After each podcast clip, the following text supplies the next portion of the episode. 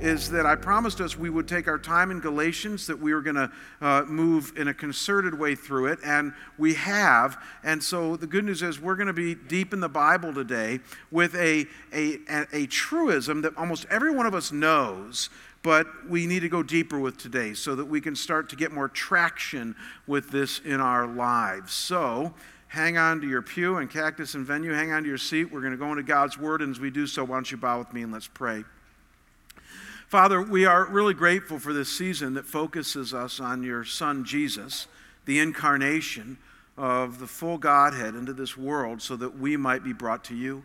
And God, as we are brought to you, we now want to live for you, and we need help in doing that. So we're grateful for your word as we unpack a bit of it today uh, from Galatians 6. Would you speak to our hearts and our minds so that we might understand you rightly and follow you with our full hearts and our lives? And we pray this in Christ's name.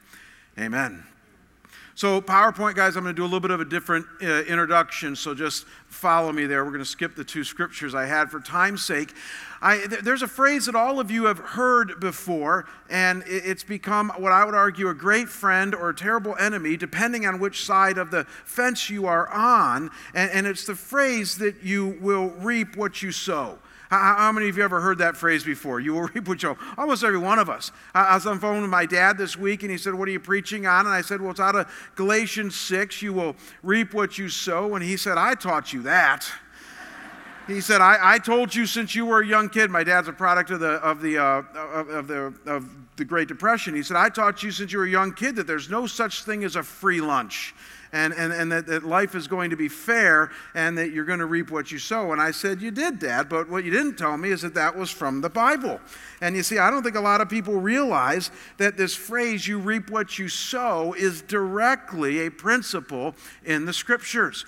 And so, I want to do two things with you today as we go into the next uh, leg of our Galatians study. I want to show you the main point of the text, that the principle, the, the law, if you will, that it gives us, that you reap what you sow. And then we're going to talk about what we do with that, the call that God gives us based on this. So, if you want to pull out your outline, here's the point, and we've already established it. You, you really will in life reap what you sow.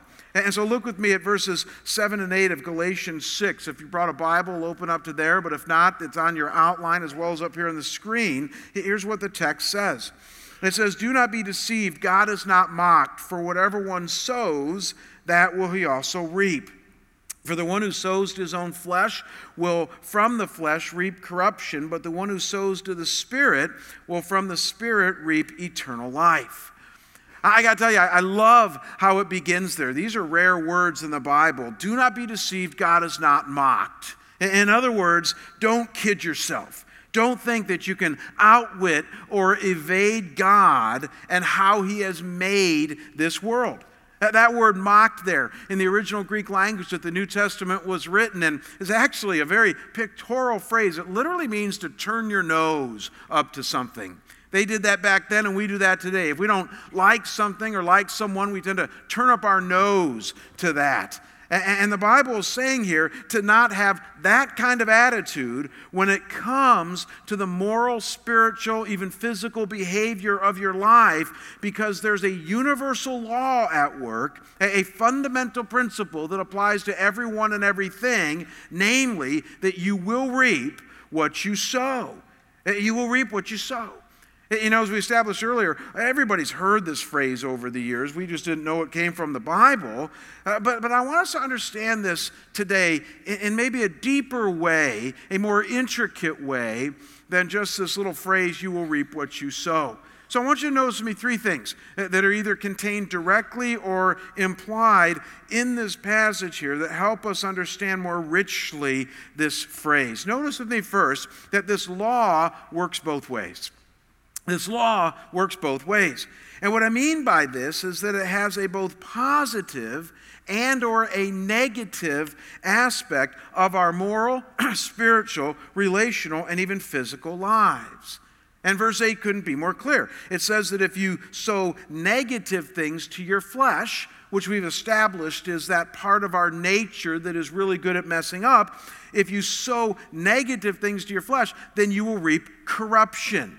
That might be a scary word to some of us, but all that word means in the original Greek is that things fall apart. That's what that word means. Things disintegrate, they fall apart. And if you sow negative things in your life, then things are going to fall apart. But conversely, if you sow things to the Spirit, Spirit with a capital S, the Holy Spirit, who lives inside believers and prompts us to do good and godly things, then you will reap eternal life. And by eternal life, the Bible means life that starts here and now in the Spirit with God's blessings and takes us all the way to eternity. And so we have a law at work in our lives that has a positive and or negative aspect to it depending on what kind of sowing you and I might be doing at this time in our lives. And all I can say as I thought about it this week is haven't we all experienced this one in our lives up to this point?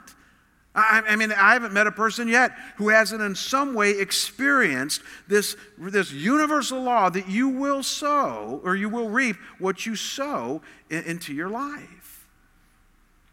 I, Kim and I got married in 1988. I've been a Christian at that point for maybe six or seven years. And ever since I became a Christian, one of the things that I've had is good discipleship, good mentoring. And my mentors early on also taught me how to honor God with my money. And so I didn't make a lot when I was uh, first starting out in the pastorate at all. In fact, my, my very first pastoral ministry paid $800 a month uh, back in Chicago. And then I, I thought I hit the jackpot when I got Detroit, and they offered me 20 something odd dollars to be the associate pastor at my church. And, uh, and yet, even back then, uh, I, I learned sound financial principles. I learned to live within my means. I learned not to take on much debt if I could help it at all. I learned to give generously. I learned to not fall prey to materialism and greed. And so back in Detroit, when Kim and I were making very, very little money as an assistant pastor, we lived in a small apartment when our kids were being born. We drove a 10 year old Buick. We went out to eat only maybe every other week, and that was at Coney Island to get a hot dog. And we gave generously and tithe regularly to our church and to, and to other places of need. And yet it's interesting, as I developed sound financial principles in my life, God has always taken care of me. That, that, no matter what level I have been at, God has always blessed me based upon having sound financial principles. I've never been rich, mind you, but, but I've always been taken care of. As many of us have found on the other end of it, if we sow unsound financial principles, allowing materialism and greed to invade our lives and spending more than we make and taking on too much debt, then just like the scriptures say, things tend to fall apart. They disintegrate right before us. You see, we've learned when it comes to money that you will reap what you sow. And the amazing thing, folks, is that it doesn't matter in what area of life you apply this to, it's really all the same. Try this principle in every area of your life. Audit your life, and you'll see that it works this way, whether it's business, parenting, marriage, our personal moral lives, our walk with God. This principle either tends to be a great friend or a chastising foe. It's positive or negative depending on what side of the fence you are on. We all will eventually reap something based on what we sow today. Uh, God says it's this way in life, as we're going to see in a minute. It's this way in redemption that what we do today, what we think today, what feelings we have today will have either benefit or consequences tomorrow. And as we're going to see in a second here, too, it's almost inescapable. You know, I know some of you caught it, but the, uh, the context of Galatians 6 here is obviously within an agricultural world. Uh, they might get it in Nebraska, but it's hard to get it here in Scottsdale when it says this idea of seed and sowing. It's an agricultural metaphor that we've been given here. But it's actually a very rich and powerful metaphor for them back then and for us today when you think about it, because the implication here is that as a seed goes into the ground, it's eventually going to produce something. And yet, the something it produces depending, depends on the kind of seed that is sown. And so this is very this is very simple. Think about it with me. The implication would be that if you plant corn, you should not expect to have tomatoes pop up, right? Or if you plant flowers, don't expect an oak tree to pop up. And yet, though we get that, as silly as it is in the agricultural realm, I can't tell you how many Christians will give me their, their tale of woe on a regular basis of all these negative things that are happening to them. And as I ask some probing questions, I, I realize that they sowed these things over the last few years, and that though some of us do get the raw end of things, many times we can look at the audit of our life and realize that, that we sowed the exact things that we are reaping today. Because this is the law that's before us. That what we do today, what we think today, what we feel today, is going to have some type of effect tomorrow. And so the implication here in a minute is going to be let's get on the good side, let's get on the winning side of this equation and experience its blessings. Now, before we get to that, let's go even deeper into this principle before us here this morning. And notice me a second key implication of this law. And this one's very interesting in revealing, and a lot of Christians I don't think understand this, and that is that this law is rooted in creation as well as redemption. In other words, this is a law for everybody, believer and unbeliever alike for God has both made this world this way that you reap what you sow, as well as, don't miss this, He's designed much of our Christian walk to be this way. That though there is grace within our Christian walk, at the same time, there's a law at work, and it's a law of benefit or consequence depending on what we're willing to put into something and reap. And the reason that we know that this is both a creation law as well as a redemption law is one, because of that agricultural metaphor. In other words, he's bridging into the physical world, saying creation is this way. But even more potent is the fact that this law is repeated multiple times in the Bible and in the other contexts is talking about all of creation, not just Christians. Look up here on the screen, I'll show you what I mean. Uh, there it is. And uh, the back screen's not on for me. That's okay. And, uh, and, and so look at Job 4, verse 8. It says, As I have seen, those who plow iniquity and sow trouble will reap the same. This was written by one of Job's friends to Job when he was going through a difficult time. And then Proverbs 22, verse 8, which again are general principles for all of humanity. Whoever sows injustice will reap calamity. And then Hosea 8, verse 7 For they sow the wind, and they shall reap the whirlwind. And so I like how Ronald Fung says it in his rather thick commentary on Galatians. Look up here on the screen. This is good stuff. He says, This is a fundamental principle of the Christian life as of life in general. And so please see, this has a dual focus here. This is one of those times where the Bible isn't just giving a religious principle to you and I, but it's stating that this is a creation mandate, that God has designed this world to be the kind of world in which you will reap what you sow. And so maybe now you can see that this is why you will have friends in your life that don't bend the knee to God, that don't want anything to do with God, or maybe even wayward Christians that aren't walking with God, but when they do semi good in their life, when they're being honest and upright, when they're adopting biblical values like values on money, relationships, sexuality, fidelity, marriage, and morality in general, they get blessed at this. I have Christians all the time get kind of mad at that. They're like, why is my neighbor who's not walking with God getting blessed right now? I go, well, you should be happy about that, first of all, but, but there's a reason why. And that's that even in rebellion to God, there's some things operating in the lives of those around us. And one of them is that the way that God has designed this world is that you will reap what you sow. That if you sow things in line with His will and character, you'll reap some pretty good stuff. He designed the world to be this way. And let me share with you a second implication of this, and this is going to rub some of you the wrong way, but I'm telling you, you got to wrestle with this. We have to wrestle with this as a church. This is also why Christians should not be shy to ask the culture around us to consider adopting many of the Bible's values within our entire culture. I mean, I know this is a touchy subject for some of us. We don't want to be accused of pushing our morality on those around us. I get that. Uh, but I want you to think about this very logically with me, because this is, this is what this principle is applying. If it is true that God has prescribed certain moral imperatives on His creation for how He wants life and even culture to function. And by the way, He has certain imperatives like a simple definition of marriage between a man and a woman and the preciousness of the sanctity of all of human life, even life that has yet to come out of the womb, and the protection of religious liberty, and even being kind. Hope you guys clap at this one. Even being kind to strangers in our land.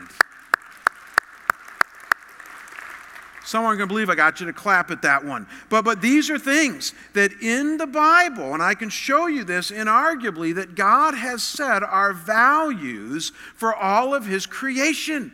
That we value life and liberty and freedom and protection and kindness. And if that is true, and I think most of us think it is, now, now put this together, and if it's true that we reap what we sow, that as we sow these values as a culture, into our culture, then wouldn't it make sense that in a free democratic society where everyone has a voice and everybody has a say through freedom of speech and the right to vote, that we as Christians would be the first in line to speak up and share lovingly, albeit firmly, the values we think are best? See, it's seen in that light, this is not pushing our values on other people. We have an opportunity today, given the way God has made this world with values and a reap what you sow, to be able to speak into a culture and maybe have some influence. And it's influence for the good. I'm telling you, there are cultures that have come before us that would salivate after what you and I have today. I, mean, Paul the Apostle, do we all understand? He wasn't going to the Roman government, to Nero and Herod, saying, Hey, can I talk to you about culture? Can I talk to you about what I think we should do? They had no interest in that. But 200 years ago, our founding fathers said, you know what? I think we should have a free democratic society, what we call a democratic republic, where we have people be able to speak into the system through placing people in office and voting on certain issues. And everybody gets a say. Doesn't mean everybody wins, but everybody gets a say. And at the very least, you and I should take this principle and say to our culture, you know what? You're going to reap what you sow. And I love you enough, I care about you enough that, that I'd rather have us not go down the road of two and a half men and modern family. I would much rather have you, because I know what God says is best for us as a culture, go down the road in which the values that we sow into our culture would be things that benefit us. No, it's true that we reap what you sow. And it's true that this is both a creation principle and a redemption principle. And the obvious implication, folks, is that you and I need to care enough about our own culture and our own country to lovingly, reasonably, and humbly speak into it, especially when it comes to no brainer values that the Bible gives us. Because you see, here's a third implication of this you reap what you sow law for all. And this one is brutal, but very realistic. And on the right side of it, it's very life giving. Look up here on the screen, and that is that this law cannot be cheated. Oh boy, it can't. I have people all the time try to say to me, well, you know, you reap what you sow. Well, that's kind of relativist. I mean, it's, it's not really true in every situation. Ah, I, I think it is. I mean, we'll talk more about this in just a minute when we uh, wrap up and apply this, but I gave a lot of thought this week to this idea of you reap what you sow, and certainly the metaphor is trying to convince us that if you put a seed in the ground, it's going to pop up something. I'll even talk about dormancy here in a minute. But, but I started to think of all the situations where we try to cheat this principle, and, and it doesn't work. I know a lot of men who, who have said, well, you know what? There's a lot of pornography on the internet. If I just take a peek at a few images, it's not really going to affect me, is it? Yeah, it will. It'll be really hard to get those images out of your brain and look at them long enough. It will affect the way that you see women around you. You can't cheat that principle. I know Christians that are holding a lot of anger and hurt and unforgiveness inside of them day after day, week after week, month after month, year after year. And that's why we have a lot of Christians that struggle with bitterness because you hold that stuff in you and you don't process it and get it out and talk about it with a good friend and get humble before God. It's, it's, it's, it's going to eventually take root in your life. I know people who, who have a regular habit of telling white lies. I still haven't figured out what the difference is between that and one of the Ten Commandments, but they tell white lies. They, they just embellish things all the time. You have friends like that. And you know what happens over time? Is that though people still love people like that, they find them less trustworthy. Have you ever noticed that? Or how about gossipy people? We don't talk a lot about gossip in the church because it's so prevalent, even though it is one of the sins of the flesh. But you know, gossips uh, talk about things that they have no right in talking about. They share things that they have no right to be sharing. And, and I have people in my life that have mastered the technique of gossip. And, and though I accept them and embrace them, I will tell you this I don't feel safe around them. I don't share things with them that might get out. You see, you reap what you sow.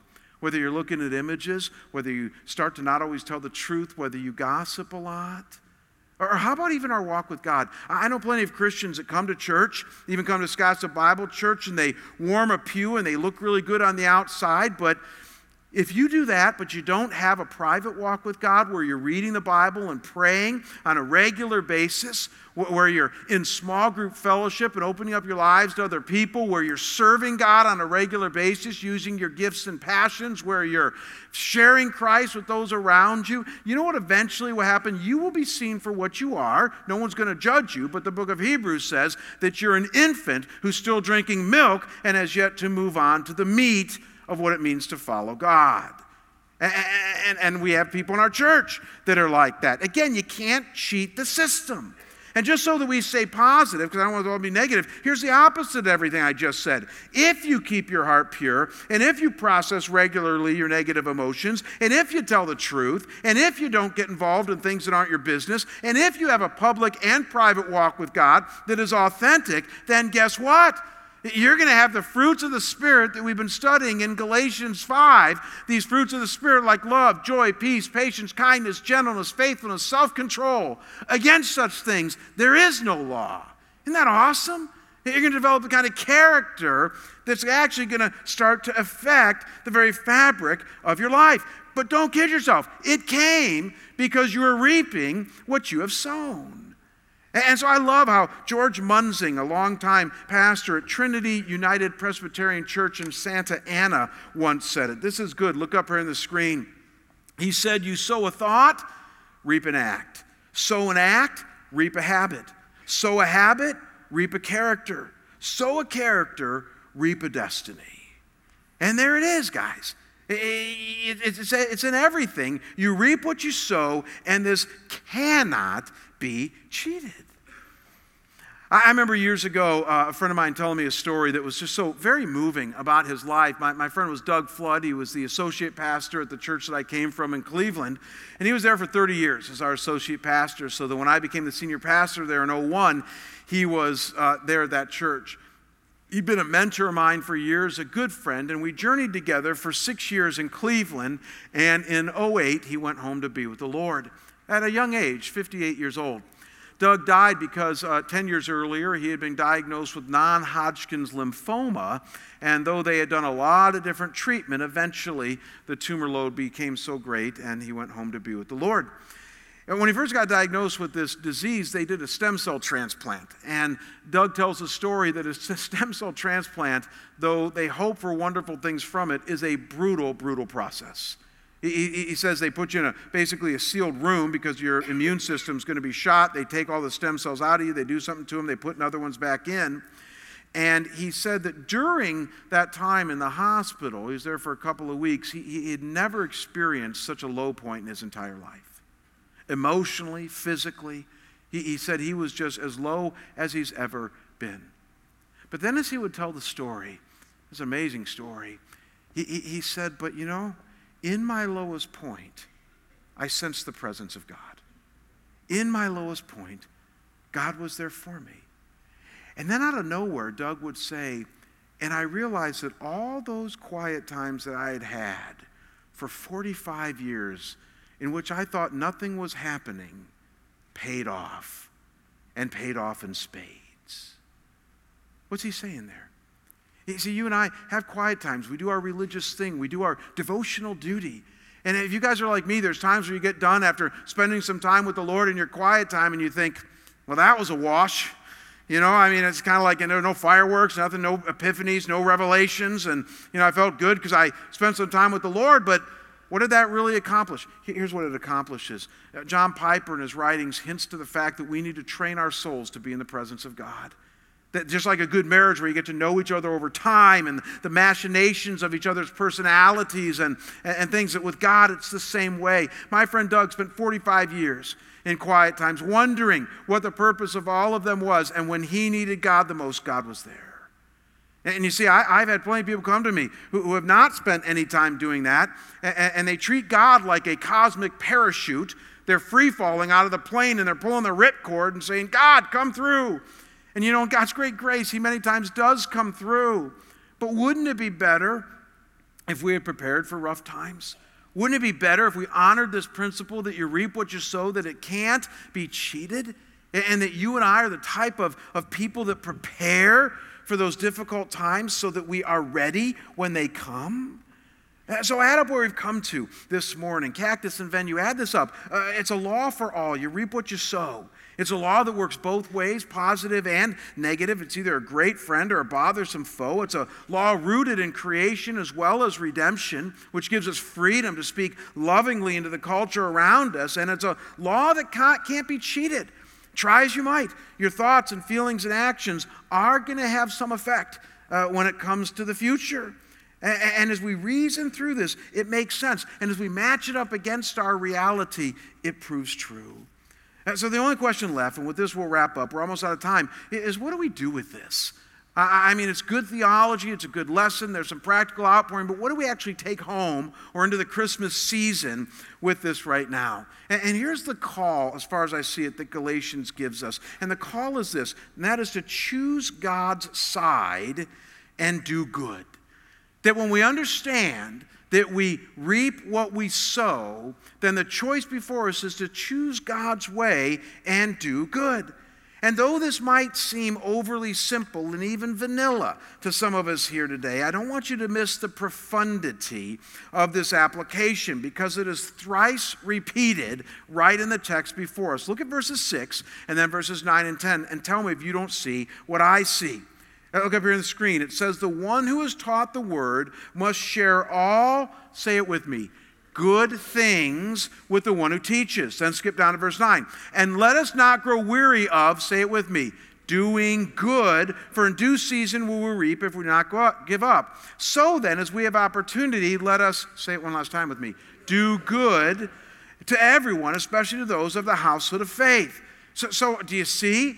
Three times it tells us what the application to this reap what you sow law is, and that is that you and I are to do good that we're to do good to everyone around us, do good in light of God, and when we do, we're going to reap good things. In fact, one could argue that the good life is found before God in doing good. But let me ask you, what is good? I, I mean, that, that, that's a great question. What is good? I, I, I know what the Greek is on good. I know a couple of the Greek words in it, but I thought I'd look up good in Webster's dictionary this week. And many times I love how Webster's defines words because it helps me to understand them better. But I got to tell you, it was a very anticlimactic experience looking up the word good in Webster's this week. Because here it is on the, on the screen. They define good as of a favorable character or tendency. Exactly. I read that and I thought, that does nothing for me. Like, I don't even get it. Favorable, favorable to who? I, I mean, what, what does that even mean? So, so I came up with Jamie Rasmussen's biblical definition of good. And here it is. Look up here on the screen because this is my best shot at what the Bible says good is. That which is beneficial to others, that which is right in God's view. That has teeth. That's good. That, that good, according to the Bible, is anything that is selfless and benefits another person. Now, watch this whether it's something that they like or don't like. So, so I've done good to my kids, but that doesn't always mean I give them a Snicker bar. Uh, uh, in doing good to my kids, there's been times where I've said, You must eat your broccoli. And, and they cursed me for it. They didn't fall down and call me blessed. They didn't like that. But the reality is, it benefited them. And we spend our whole lives doing things like that. So we tell the truth to people in love, and sometimes they're happy, sometimes they're not. But we do good. We do that which benefits them. And then when it's just between us and God, we do what is right. And the Bible's filled with the filling in the gaps on that one. We know what is right and we do right. And when we do those two things, now don't miss this, the Bible adds it all up and puts it under the umbrella of good. This is why in the Bible it calls things good like love, service, acts of kindness, truth telling, righteousness, and faithfulness. Those are all good. And when we do these things and, and we sow them into the soil of our daily living, the Bible says that you'll reap a harvest of the good life in God. And I know what some of you are thinking right now. You're thinking, well, uh, Jamie, I, have had plenty of times in my life where I've chosen good, I've done the beneficial and right things, and it doesn't always work. I, I, I mean, I get hammered for doing good, it doesn't pay off. I'm on the losing end of that deal. In fact, I've, I've eaten right all my life, and I've exercised, and now I got cancer.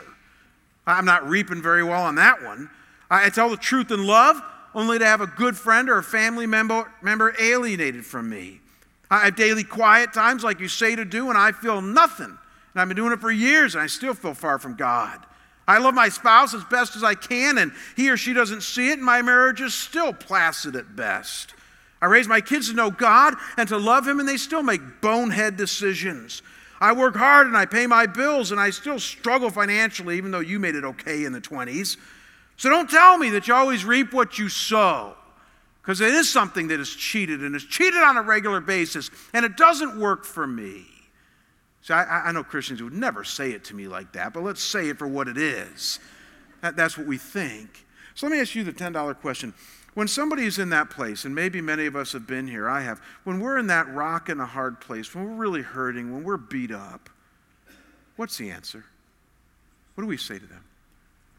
Actually, verse 9 gives it to us here, and, and though some don't like it, it's an, it's an answer that has a lot of grit and it proves true. Look at it again. I highlighted in yellow the important parts. the Bible says, Let us not grow weary of doing good, for in due season we will reap if we do not give up. There it is. Theologians have a word for this. We've written entire volumes on it. It's called perseverance. The fact that when the going gets tough, the tough get. Actually, that's not true. When the going gets tough, I, I like to say the tough hang on, right? Isn't that like worst case scenario? You come to the end of your rope and you tie a knot and you just hang on for dear life. That's a pretty good definition of perseverance. Because I want you to think about it logically with me as we're having this discussion on whether we should keep doing good when we don't see any benefit. Logically speaking, there's only two things you can do at that point. The first thing you could do is say, I'm just not going to do any good anymore. I'm going to give up. I'm going to get out of the ring. I'm going to say, God is not good. I'm not playing this game anymore. And you can see where that gets you. I see a lot of Christians do that. And, and, and I've ever yet to see one who, in the end, experienced a positive benefit for doing that. So the only other thing we can do when we're against the ropes is, is to kind of hang on for dear, dear life and take the punches, but say, come heaven or high water, I'm not getting out of this ring. I'm staying in this ring and I'm staying in it with God. And as the psalmist said, though there's weeping in the night, there is joy in the morning. So at some point, I know if I don't grow weary, if I eh, wait for that due season, if I, if, if I don't weary in doing right, I, I'm eventually going to see the daylight again. You see, that's what Christians do. Uh, we hang in there when things get tough. We continue to do good because we know it's the right thing to do, and eventually we're going to reap what we sow. Closing illustration, and then we'll be done. I, uh, I mentioned earlier I was going to talk about dormancy. It's actually fascinating. This comes from the Royal Tasmanian Botanical Gardens website. I didn't know there was one either, but I was studying this in my, my research this week and I came across this wonderful article on seed dormancy. You see, they have the same doubts over the years in the agricultural world that you and I do in the spiritual world. That, that, that really, there are times where you plant a seed and nothing, like nothing happens. And so, scientifically, they've been trying to study what they call seed dormancy. Seed dormancy is defined as when a viable living seed doesn't germinate under the appropriate temperatures and conditions of water and oxygen and light. And they conclude that when that happens, the seed possesses dormancy. And for over the last 100 years, science has been studying dormancy. Let me read for you directly the result of a portion of their studies. I thought this really pertained to you and I spiritually. It says, because dormant seeds don't germinate, dormancy was for many years considered to be some sort of seed defect or inactivity that meant that even a viable seed sometimes wouldn't germinate. However, investigation has proven that viable seeds, including dormant seeds, continually sense and respond to their environment, so dormant seeds are actually not inactive.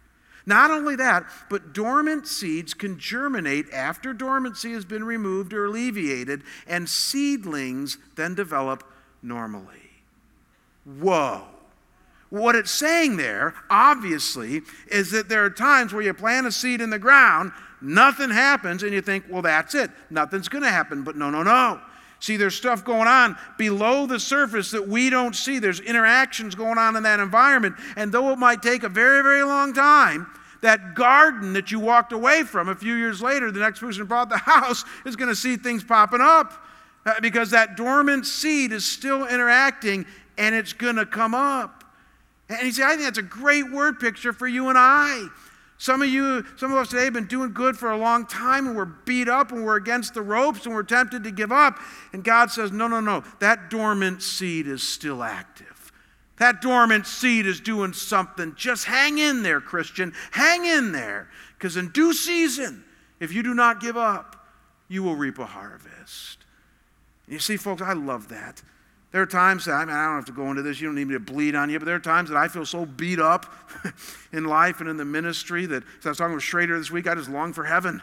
I feel like Paul the Apostle in 2 Corinthians 1. I'm just, I'm ready to go home. I'm only 49. What's wrong with that? And, and, and, and so in those times, what do I do? I tell you what I do. I, I, just, I do not weary in doing good. I say, God, you saved my soul. You took me out of the muck and the mire. You've placed me on solid ground. I owe you my very life and more. And I will hang in there. And I will continue to good, do good. As I've said for years, I will fake it till I make it. And, and I will continue to do that. And, uh, and I think that's a godly response. Christmas is going to be hard for some of you, it will. Christmas brings up a lot of difficult memories for some of us. If you've lost somebody, if, if, uh, if you've been grieving, it, it's a difficult season.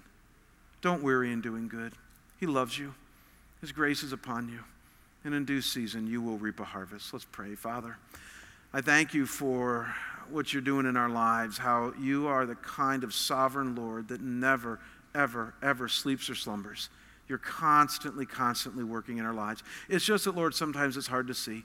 Sometimes the seed seems very, seems very dormant and we, we don't get it. I pray that anybody who's there today, here and in Cactus and Venue, would, would realize that much of life in the Spirit is a waiting game. And that for you, a day is like a thousand years, and a thousand years is like a day. And so, Lord, wait we do. And we love you, and we'll stay faithful. And, and we will, Lord, not weary in doing good. Because we know that you are in the business of redeeming the years that the locusts have eaten. And we wait on you. We love you. Bless us, surprise us with joy, even this Christmas season, we pray. In Jesus' holy and precious name. And we all say together, Amen. Amen. God bless you. See you at Winter Wonder.